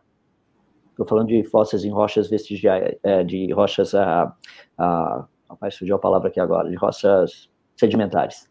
Tá? Ou seja, eu não estou tratando, eu não estou falando assim, ah, essa é minha interpretação. Não, tá aqui, ó, tá ali o bicho, o, o organismo, a planta, o animal, seja o que for, morreu soterrado no meio de muita água e muita lama. Isso é o que fóssil em rocha sedimentar nos mostra. Se o animal tivesse morrido assim, uma morte natural, não fosse catastrófica, ele teria apodrecido, teria desaparecido, não teria nada para ser literalmente depois fossilizado. Então, é, é, quando a gente trabalha com essas evidências e não com a interpretação delas, rapaz, não tem como escapar. Daí você chega e fala, é cheque mate. Permite, me permita usar a sua frase já para que entremos no último tópico aqui. Vamos lá. Sobre evidências. Não, e os criacionistas não existem evidências de criação? Rapaz, essa é uma das questões assim que as pessoas vivem conversando comigo, porque parece que só tem evidência de evolução e não tem nada de criação aí fora, né? Ah, o problema é que todas a, a grande maioria das evidências, quando elas nos são apresentadas, elas não são apresentadas como evidências de evolução. Deixe-me falar um pouquinho, por exemplo, na área de universo. Uma das palavras que eu tenho mais lido nas publicações científicas desses últimos 20 anos, praticamente, falando do universo, tem sido as palavras surpreendente, inesperado, fascinante. Rapaz, a teoria não previa, não previa isso, não? Mas como é que pode? Por exemplo, nós, a questão de umas um mês atrás, mais ou menos, foi descoberta uma galáxia logo no início do nosso universo, que ela tem todas as características da Via Láctea. O, inclusive, as estrelas já lá, são estrelas que estariam no começo do universo, têm as mesmas proporções de oxigênio, hidrogênio, etc., e carbono, nitrogênio, oxigênio, ferro, que nós encontramos no nosso Sol problema é que teria que ter se passado 4,5 bilhões de anos para isso acontecer, não apenas algumas centenas de milhares de anos, como foi proposto. Então, eles não sabem como responder a isso. A evidência está lá. Então, agora, assim, parece que as galáxias amadureceram numa velocidade muito mais rápida do que aquela que nós estávamos esperando. Ué, mas se elas começaram a amadurecer, a amadurecer muito rapidamente, então por que, que elas pararam de amadurecer depois? O que, que aconteceu? Para estabilizar e ficar assim. Porque um processo que tem um início, ele teria que ter continuidade ao longo de todo esse essa esses 13,8 bilhões de anos têm sido propostos de existência do universo. Uh, ou seja, a, a, evidência de que logo no começo as coisas já estavam completas, complet, complexas e perfeitamente funcionais, é assim, é, é impactante, é, é uma quantidade imensa de evidências. Por exemplo, foi descoberto a questão de 10 anos atrás, uma região, uma, uma dessas galáxias, logo no início do universo também, que tem água, quase 300 milhões de vezes a quantidade de água que tem no planeta Terra. Isso é um problema. Por quê? Para que a água existisse logo no começo, você teria que ter estrelas que estão produzindo hidrogênio em oxigênio pela fusão nuclear, vai passando por todo o processo até chegar no ciclo CNO, carbono, nitrogênio e oxigênio. Essas estrelas teriam que produzir uma quantidade massiva de água, um negócio gigantesco, de água não, desculpe, de oxigênio. Daí esse negócio explode, só que não poderia ser uma estrela só. Teriam ser milhões e milhões e milhões e milhões e milhões e mais bilhões de estrelas explodindo para produzir essa quantidade de água que existe logo no início do universo. Como explicar isso? A água está lá. Só não se tem uma explicação do porquê ela está lá. Como que ela chegou lá? Que ela está lá é um fato. Então, agora, o, questionamento é o seguinte: nós precisamos entender melhor quais são os processos de desenvolvimento de evolução eh, estelar e tudo mais. Rapaz, mas a quantidade de água lá mostra que uma quantidade imensa de estrelas se tornaram supernovas logo no início do universo. Só que ah, neutrinos, lá, lá, lá, etc., coisa desse negócio não chegou até aqui, entende? Ah, se explodiu o negócio lá, nós não fomos informados até aqui da explosão. O, que, ele, que a água está lá, ela está. Que isso teria, sido resultado de uma explosão de, sei lá, bilhões e bilhões de estrelas lá. Então, quando nós tratamos aqui, não existem evidências de criação, pelo contrário, as evidências que nós temos espalhadas no cosmos, no nosso planeta, no sistema solar, é de criação. Nós não temos, ao contrário, evidências de evolução. Mas de criação, nós temos em todos os lugares por aí. Isso, isso é importante só enfatizar, porque é um contra-argumento à chamada teoria da. De, não sei como fala, mas tem aquela ideia de que nós construímos o criacionismo pelo que não sabemos, do, da lacuna, eu acho que em português. Isso, é, é a teoria da lacuna, isso. É, eu acho que em português, teoria da lacuna, que você, você constrói o argumento com base no que não sabe, como se você não soubesse ou se dissesse que era criação. Não é assim, é o contrário. Exato. É com base no que sabemos que temos uma visão de mundo criacionista. E é muito importante. É, desculpe, o nome da teoria é Deus, das lacuna, Deus da Lacuna. Essa Deus é a, da Lacuna, isso, a, Deus da Lacuna, perfeito. Eu, eu abri o livro aqui enquanto a gente estava conversando. Eu uhum. gostaria só de ler algumas frases, daí você me responde o que, que você acha disso, tá? Quer ah, que eu ah, mostre aqui? Pode ir. Pode ser, tá lá, eu não sei qual página que é, cara. É, talvez, como eu tenho o Kindle, talvez seja difícil de achar, se for. É porque às vezes ele se reformata um pouquinho é. diferente. É. Deixa eu colocar assim para vocês, eu vou ler, vou ler rapidinho só algumas delas aqui, olha. Tem um, tem no livro, você vai encontrar as seguintes frases dizendo assim: Aliás, a montagem e articulação desses três ossos corresponde exatamente ao que o engenheiro de som poderia ter concebido para uma função de impedância, mas, isso, mas essa é outra história. Daí ele diz, também no finalzinho, uma das últimas páginas lá do livro, se você estiver procurando, na verdade é a antepenúltima que aparece lá. Um outro, um outro que ele diz assim, ó, quando por fim se tornou autorreplicador, isso ocorreu porque evoluiu nos genes de cristais minerais um dispositivo para aumentar a eficiência da fabricação do DNA. Se você pegar, eu, são só alguns exemplos aqui, todos os verbos que estão utilizados ali, não são verbos relacionados com processos naturais. Todos eles estão relacionados com processos de engenharia, de construção, de inteligência, etc, coisa e tal. E para surpresa de muitos, eu peguei todos esses textos aí do Relojoeiro Cego, do Richard Dawkins.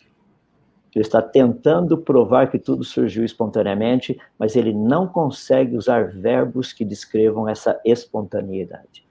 Todos os verbos que ele usa são verbos relacionados com engenharia, com conhecimento, com tecnologia, com capacidade intelectual, e a, e a lista vai. Seja, verbos que trazem intencionalidade. Correto. É, eu, sabe, acho muito importante, uh, Voltaire, que eu gosto muito do nome dele, muita, do apelido dele, muita gente não sabe o significado, mas Voltaire é do verbo no latim dizendo voltarei. Então, Voltaire é muito interessante o, o apelido que ele colocou. Ele disse o seguinte: é, é perfeitamente evidente em minha mente que exista um ser necessário, supremo e inteligente. Isso não é uma questão de fé, mas de razão. Foi Voltaire quem disse isso. Eu acho espetacular e é verdade. Quando nós olhamos ao nosso redor, você tem que chegar e falar assim: não, tem, tem que ter uma inteligência por trás disso. Tem que ter. O problema é que a ciência não consegue dizer que inteligência é essa. O que a ciência consegue dizer é foi criado ou surgiu espontaneamente. Isso ela consegue. Quando você chega no ponto quem criou, Daí não tem jeito.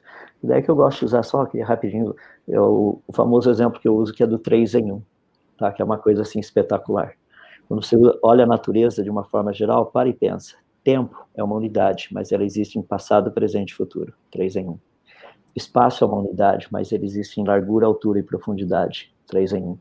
A base da matéria, que são os átomos, também é uma unidade, existem em três prótons, nêutrons e elétrons. Prótons e nêutrons, eles existem em dois quarks, é, em três quarks, desculpe.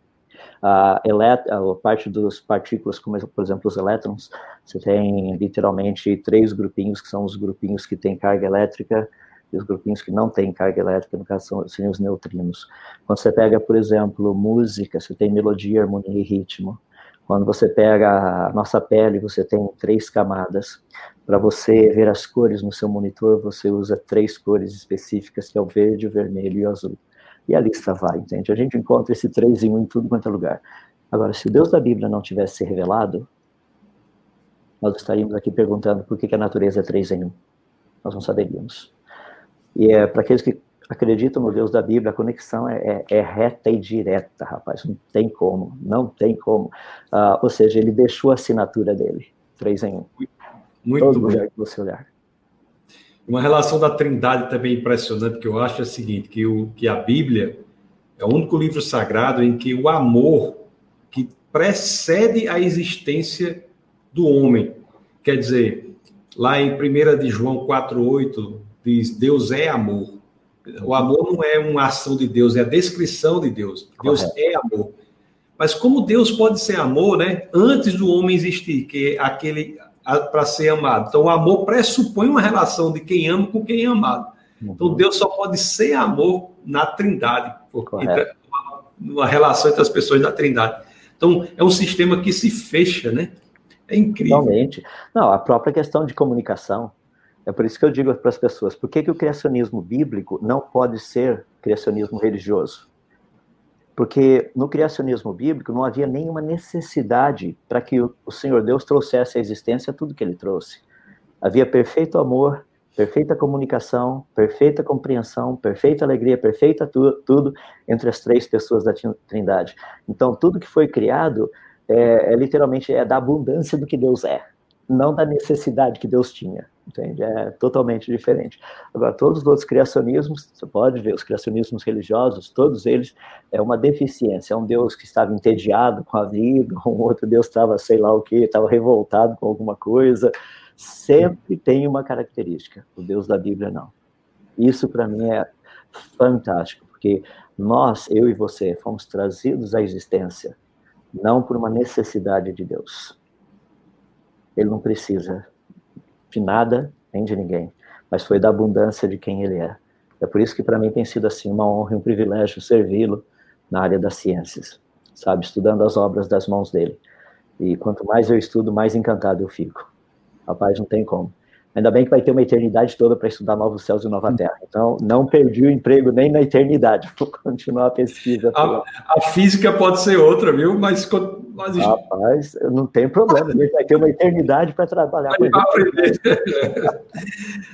Professor, tem, temos uns poucos minutos. Eu gostaria, se, se houvesse a possibilidade, só de ler alguns comentários aqui. É possível? Tem alguns minutinhos, poucos? Sim, da minha parte, sim. Rapidinho aqui. Nós temos aqui pessoal gostando muito, viu? Gostando muito, muito. O Adriana diz assim: um abraço, professor, sempre muito valioso ouvi-lo. Deus o abençoe. Obrigado. É muito bom. O professor Adal tem uma importância muito grande. O Ricardo diz assim: bênção, realmente foi uma bênção mesmo, viu? O Camilo diz uma coisa certa: compra o livro para ver os detalhes, é, pessoal? tá certo mesmo, Camilo. Obrigado, Camilo. O livro aí. E é isso a gente produz mais ainda, viu? Porque. E... Vamos lá. Vou só, vou só aproveitar e vou colocar o livro novamente aqui, ó, pessoal. Esse livro aqui, 10 mitos sobre o criacionismo. Qualquer livro do professor Adalto vale a pena, mas hoje nós batemos um papo sobre esse livro aqui, 10 mitos sobre o criacionismo. Então vai lá na Amazon, na, na Amazon, e você compra .com.br e você compra o livro lá tá bom? O meu eu comprei pelo Kindle também, comprei lá. E, eu, eu, e vende também a cópia física também, eles mandam para vocês. Tá bom? O, o Clepson diz assim: ó, aqui em Brasília, recebendo a bênção do Senhor através desse homem de Deus. Olha aí, foi só Adalto aqui. Muito bom. Clepson diz: ó, aqui em Brasília, sendo abençoado através desse ensino. Bom, Deus é bom. Aí o Tiago aqui faz uma pergunta, é um pouco. Deixa eu colocar aqui, talvez não haja tempo para respondê-la, mas será que a lei da termodinâmica age da forma como age por causa da entrada do pecado? Posso responder? Essa questão. Pois não, diga. A resposta é não. Olha que legal, que a segunda lei da termodinâmica diz é o seguinte: se a quantidade de energia for constante, então a entropia, capacidade de desorganização tende para o máximo. Quando Deus criou o universo, ele se propôs a ser uma fonte inesgotável de energia para o universo. Ou seja, a entropia sempre estaria no zero. Nós percebemos isso, sabe onde? O povo de Israel lá no deserto. 40 anos o povo teve no deserto, diante da coluna de nuvem, da coluna de fogo, e a Bíblia nos diz que os seus sapatos não envelheceram nem as roupas. Ué, cadê a segunda lei da termodinâmica? Entende? Ela continuou funcionando, sim, se não funcionasse, os caras caíam o tempo todo, escorregavam e caíam, ninguém parava em pé. Ou seja, ela continuou funcionando. Só que a quantidade de energia, Deus de uma forma tão bondosa e graciosa, por favor, não estou dizendo que Deus é energia, entenda bem. Deus não usou de si mesmo para criar alguma coisa, ou seja, vou gastar da minha energia para criar energia. Não, ele trouxe a energia à existência pela palavra do seu poder. Isso para mim é fantástico. Então, não, segundo a lei da termodinâmica, não tem nada a ver com a entrada do pecado, não. Ela é uma benção, é um presente de Deus para que as coisas funcionem. Pessoal, pela sua resposta aí, quem, quem, quem ficou com problema foi a primeira lei da termodinâmica. ah, a, primeira lei, a primeira lei da termodinâmica é muito boa. Ela diz que a quantidade de energia do universo é constante. E se Deus está, estaria antes do pecado, né? Lançando energia suprindo de nova energia. Então, a primeira lei talvez seja decorrente, decorrente do pecado, a segunda não. Pela, não é isso? Isso, é, eu ia sugerir isso daí, mas achei melhor não fazê-lo, já que você fez, então. É, então é, é seria mais. Tiago, um... é, então, Tiago, você quase acertou. Só, tá, olha, será que a lei da termodinâmica age de forma como age por causa da entrada do pecado? Se você está se referindo à primeira lei, está correto. Se está se referindo à segunda lei, está incorreto. Está incorreto, correto. O, o Ancleide diz assim: ó, graça e paz, amados e amadas, parabéns pela palestra, pastor Tasso. Eu, a, diga assim, amigo, parabéns por ter perguntado tanto para o professor Adalto. né, porque eu só fiz perguntar. Abraço, doutor Adalto, tenho todos os seus livros, olha aí. Legal. Tem todos os livros. E tem, tem material novo saindo aí.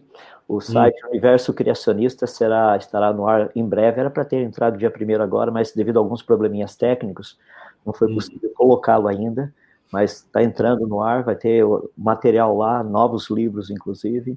E daí depois o pessoal quiser também pode seguir lá no YouTube, ou seguir no Instagram, também seguir no, uh, no Twitter, Facebook, e a lista vai. Eu coloquei esses endereços do professor Adalto na descrição do vídeo. Uhum. Então, você, por favor, que nos assiste, siga o professor Adalto no YouTube. Eu acho que começou recentemente o canal. Comecei, eu coloquei um vídeo. Semana que vem, nós estamos, a partir da semana que vem, a gente começa a colocar semanalmente. Então, pessoal, vamos lá, vamos seguir o canal do YouTube do professor Adalto, seguir o Instagram do professor Adalto, tá bom? Strawberry, bota que legal! Olha aí, valeu, né? You are show, yeah. Everyone can see and hear you. Thank you. Legal. E... Próxima vez a gente faz em inglês, tá? faz em inglês. Nós temos aqui o, o, uma, uma, questão aqui do Israel que é assim, para quem tem a, a, formação na física, é uma questão que até impressiona por ser tão comum. Eu, olha, eu, aqui no Defesa da Fé, nós recebemos muito comum essa questão da questão da Terra plana, sabe? Sim. Mas eu vou trazer aqui, porque é muito comum, professor talvez é mais comum. Eu acho que o senhor deve receber também muitas dessas questões. Se puder, por gentileza, aborda o tema relação da teoria plana com a Bíblia. Assim, acho que não vai dar tempo, mas o que o senhor diria aí? Olha, eu diria o seguinte, que, que, o, que o Covid atrapalhou muito os nossos planos agora em hum. setembro, porque em hum. setembro ocorre algo que nós chamamos de, de equinócio. Equinócio significa que tanto no hemisfério norte quanto no hemisfério sul da Terra, você tem literalmente 12 horas e 12 horas, 12 horas de luz solar e 12 horas de escuro. Tá? É uma vez, uma vez ocorre isso em março, final, meio de março, a outra é, é, meio de setembro. E o que nós havíamos feito é o seguinte: nós iríamos fazer dois grupos, um pessoal lá em Gravataí, Rio Grande do Sul, e um pessoal em Macapá, lá no Amapá, porque eles estão exatamente na mesma longitude, mas a latitude é diferente. Um está na latitude praticamente zero, ou seja, dois, quase dois graus ali, tá, no próximo do Equador, e outro está lá embaixo. E o que não foi possível fazer é que nós iríamos pedir autorização a esses dois municípios para fazer uma experiência que fosse homologada por eles, ou seja, nós iríamos pegar uma haste de dois metros de altura, tá? Nós iríamos colocar essa haste, iria ser colocada no chão e mostrar o ângulo dela perfeitamente perpendicular, tá? Com o piso, as duas, a, em Macapá e a outra lá em Gravataí, e nós iríamos medir o ângulo que a luz do Sol produz ao meio-dia. Porque se a Terra é plana, obviamente é, o ângulo seria praticamente idêntico. Senão, a gente poderia até calcular a esfericidade da Terra. Mas como nós queríamos fazer isso ah, de uma forma que tivesse assim o respaldo das duas prefeituras, não foi possível devido ao Covid, nós aguardaremos para abril do ano que vem, caso a situação melhore. Faremos isso, vai ser live para as pessoas verem a sombra ao meio-dia, horário de Brasília, nessas duas cidades brasileiras, na mesma longitude, com latitudes diferentes. A gente vai poder medir o diâmetro da Terra. Muito a Terra, bom. A Terra não é plana. Existem fotografias, né? Existem é, você, fuso horários, é, é, enfim, são tantas as provas e eu ainda tenho que parar e pensar o porquê que essa teoria da Terra plana ela, ela, tão, ela ganhou tanta proporção. É, eu acho até uma, um objeto de estudo universitário, não na questão da ciência, mas na questão assim da mídia, da estudo da mídia. Eu não sei o que foi que houve aí, que é algo tão incrível, né? Assim, tão sem evidências, enfim. Olha, o que eu posso dizer é que se a Terra fosse plana, eu estaria desempregado, porque nenhuma das equações que eu trabalho funcionariam. Boa, essa ainda, aí foi boa. Ainda bem que a Terra não é plana, eu continuo empregado, continuo trabalhando. Professor, estamos terminando. A Arivânia dá boa noite, boa noite. O Marcos está na hora de dar o like no canal. Você não curtiu o canal, curta aí o canal e divulgue para que mais e mais pessoas possam ser atingidas. Nós temos muitas e muitas questões aqui, as pessoas é, gostando muito. Não, não vai dar tempo, Gilson, mas fala sobre ornitorrinco, né? Uhum. O evolucionismo, não sei. Tem alguma coisa rápida para Rapaz, o ornitorrinco é um bicho muito interessante, né? Ah, o primeiro deles que eles mandaram é, foi lá, veio da, da Oceania, foi mandado lá para a Inglaterra, e hum. o pessoal da Inglaterra achou que tinha sido assim um, como é que é, tipo de uma brincadeira de mau gosto, ou seja, juntaram várias partes de animais e montaram um animal só. O pessoal lá, ele foi enviado praticamente da Austrália, de um porto da Austrália, e o pessoal lá ficou tão revoltado que mandou um de verdade, entende, vivo. Porque ele é bem interessante, né? Ele tem o bico dele é, é, de uma ave, é um bico de pato. O corpo dele é muito parecido com o corpo de castor, tá? Ele é mamífero, mas ele bota ovos.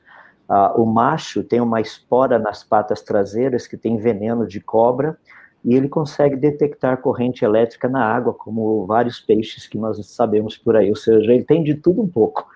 Então, realmente é uma peça rara isso daí. É.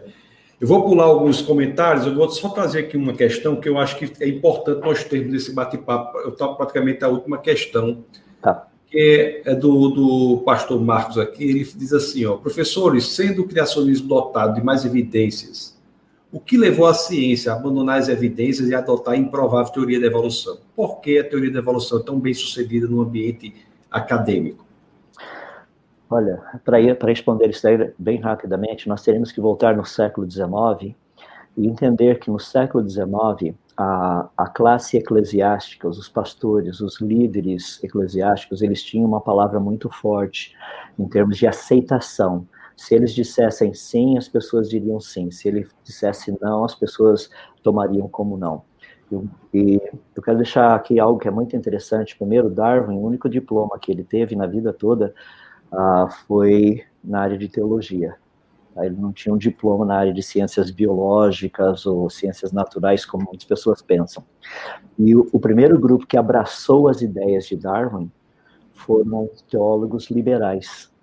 E por isso que ela disseminou de uma forma tão rápida. A comunidade científica teve mais dificuldade de aceitar as propostas de Darwin, justamente pela falta de evidências. Mas, literalmente, o liberalismo ah, cristão, infelizmente, deu um apoio muito grande para que essa teoria avançasse. E aí fica um desafio muito interessante para os pastores, que é o seguinte: C.S. Lewis falou algo que até hoje tem chamado muito minha atenção. Ele disse assim: igrejas fracas não produzem cristãos fracos, produzem ateus fortes. Então é muito importante que o evangelho seja pregado com clareza, com pureza. Por exemplo, vocês me viram tomando água aqui, o meu copinho. Ah, quanto, quantas salmonelas eu precisaria colocar aqui na minha água para que essa água estivesse contaminada? Apenas uma. A minha água toda estaria contaminada. Então é muito importante essa clareza, a pureza, é, pregar o evangelho sem absolutamente nada misturado. Daí a gente é capaz de reverter um pouco o quadro clínico aí da ciência e outros. Mas lembra que nós chegamos aqui não foi em uma ou duas gerações apenas. Eu não consigo ver assim uma mudança radical. Mas eu tomo para mim as palavras do presidente americano, vou deixar uma pesquisa para vocês aí durante a Segunda Guerra Mundial. Foi o presidente americano durante a Segunda Guerra Mundial, ele disse o seguinte: se não nós, quem? E se não agora, quando? Temos que começar. E eu acho que o processo já começou. Muito bom. Professor Adalto, muito obrigado por sua presença. Há muitos comentários ainda, mas nós não temos tempo, tempo mais de ler. Eu estou tentando sempre circunscrever tanto o nosso webcast quanto o nosso estudo bíblico que se dá às terças-feiras, no período de 21 às 10h20. Nós já passamos aqui para as 10h33 já, mas é porque a sua presença não coube num espaço delimitado. Né? Se extrapolou. Agradeço muito a sua presença, é, agradeço por sua contribuição né, para o reino de Deus, tem sido muito importante. Conforme eu lhe disse no começo, termino aqui é, dizendo também que sua, o seu ministério, o impacto do seu ministério, só, só, só saberemos a dimensão na eternidade, né? Porque muitas e muitas pessoas são atingidas pelos, pelos seus vídeos, pelos seus livros, pela sua maneira mansa de falar, pela sua forma educada de falar. Então, assim, uma palavra de agradecimento pelo seu tempo aqui conosco. Então, o senhor tem aí a, a palavra para os seus últimos últimas colocações para que possa ter o descanso merecido. para mim ainda está um pouquinho cedo, porque eu estou uma hora mais cedo que vocês aí, mas Tassos, muito obrigado pela oportunidade. É, muito obrigado a todos vocês aí que sentaram calmamente e tiveram conosco por todo esse tempo. Minha oração por todos é que o que nós que foi dito aqui possa produzir um bom fruto para o louvor e glória do nosso Deus. Porque ah, o versículo que é o meu versículo predileto é Romanos 11, 36, que diz: Por ele, por meio dele e para ele são todas as coisas. A ele, pois, a glória eternamente. Amém. Muito obrigado mais uma vez. Tempo muito precioso aqui, viu? Amém, professor. Uma, uma grande alegria para a gente. Tenha uma boa noite, viu? Que Deus o abençoe, abençoe toda a sua família, abençoe seu ministério e que dê cada vez mais forças para que possa continuar produzindo com tanta intensidade para a honra e glória do Senhor. Então, fique na paz. Um abraço, viu? Amém. Vai outro. Até mais. Meus queridos, vocês viram aí que coisa impressionante, né? Que coisa maravilhosa a participação do professor Adalto o, livro, o vídeo estará disponível aqui no YouTube e o livro dele, comprem o livro dele. Eu vou colocar mais uma vez o livro aqui do professor para que vocês possam adquirir. Está aqui, ó, 10 mitos sobre o criacionismo. Não é só esse livro, não. Tem muitos outros também do professor Adalto que vocês podem adquirir. Vão lá na Amazon, lá, coloca o nome dele, Adalto Lourenço, e vocês vão ter acesso a todos esses livros. Então, nós temos aqui muitos e muitos é, comentários, né? Nossa equipe irá passar por eles depois para selecionar algumas perguntas que não foram respondidas, para que nós possamos mandar as respostas para vocês. E é isso. Muito obrigado. Então, nós tivemos aqui o nosso webcast. Né? Ter, domingo agora é o culto, às 18 horas, o culto da palavra. Né? Eu, eu irei pregar continuando a série sobre o Evangelho de João. No domingo às 18 horas, você que acompanha pela internet também estará no defesadafé.tv. E na terça-feira, é, será às 21 horas, nós temos o nosso estudo bíblico, a Bíblia de Gênesis a Apocalipse. E nós iremos pregar sobre Deuteronômio. Iremos entrar no livro de Deuteronômio. Terça-feira passada pregamos sobre o livro de Números. Então nós estamos vendo naquele livro, naquele, nesse estudo, como a Bíblia se conecta. Os 66 livros da Bíblia, os 39 do Antigo, os 27 do Novo, são interconectados por, pela linha condutora de uma só história. Então, e como cada história aponta para Cristo e como cada história também nos dá princípios para serem aplicados na nossa vida do dia a dia. Muito obrigado. Eu dou, coloco aqui a oportunidade para vocês que quiserem contribuir com o Ministério de Defesa da Fé possam é, fazer. Ao final, vou colocar, esta aqui, essa é a conta do Ministério da Defesa da Fé. O Ministério da Defesa da Fé ele vive de doações, contribuições e dízimos. E se você se sente direcionado pelo Senhor, faça isso para que possamos atingir mais e mais pessoas. É muito importante que você faça isso. Estamos já entrando aqui, já vou avisando, falando para as pessoas, né? É, é, os últimos momentos da estruturação é, das, da, e como as pessoas podem se tornar membros do Ministério da Defesa da Fé. Então, pessoas de vários lugares procuram se tornar membros do Ministério da Defesa da Fé. Nós estamos estruturando aqui o procedimento com a equipe para que isso possa ser divulgado o mais rápido possível. Tá bom? Agradeço mais uma vez a participação de todos. Foi uma live muito interessante, muito boa. O professor Adalto é conhecido de todos e foi realmente muito bom. É, deixa eu só colocar aqui para vocês, para encerrar. Vou só colocar aqui para vocês para encerrar e dizer que no próximo programa, deixa eu só confirmar aqui, deixa eu só confirmar aqui na. Deixa eu ver aqui, eu tenho aqui toda. A, só, me, me dê só um minutinho aí, por gentileza, para que eu não dê essa informação falsa para vocês. Mas eu creio que já na próxima. Já no dia no dia 15 de outubro, exatamente, daqui a sete dias, no dia 15 de outubro, nós teremos no lugar do webcast, né, aquele dia, é um dia por mês, um, uma, uma quinta-feira por mês, o webcast ele cede espaço para o Café com Ciência. Então, nós teremos aqui, no dia 15 de outubro, o Café, Café com Ciência. O tema será Deus e a Moralidade. Se Deus é bom e todo-poderoso, porque há tanto mal e sofrimento no mundo. Então, nós iremos apresentar essa questão, Deus e a moralidade, na próxima quinta-feira. Você não pode perder, divulgue, tá bom? Agradeço mais uma vez a participação de todos e mantenham-se conectados conosco. Envolvam-se nesse, nesse movimento, porque, como vocês sabem, aqui no Defesa da Fé é proibido não pensar. Então, Deus abençoe grandemente e até quinta-feira, quinta-feira é hoje, até domingo, 18 horas. Deus abençoe, espero vê-los lá. Abraço a todos. Essa foi uma produção do Ministério Internacional Defesa da Fé, um ministério comprometido em amar as pessoas, abraçar a verdade e glorificar a Deus. Para saber mais sobre o que fazemos, acesse defesadafé.org.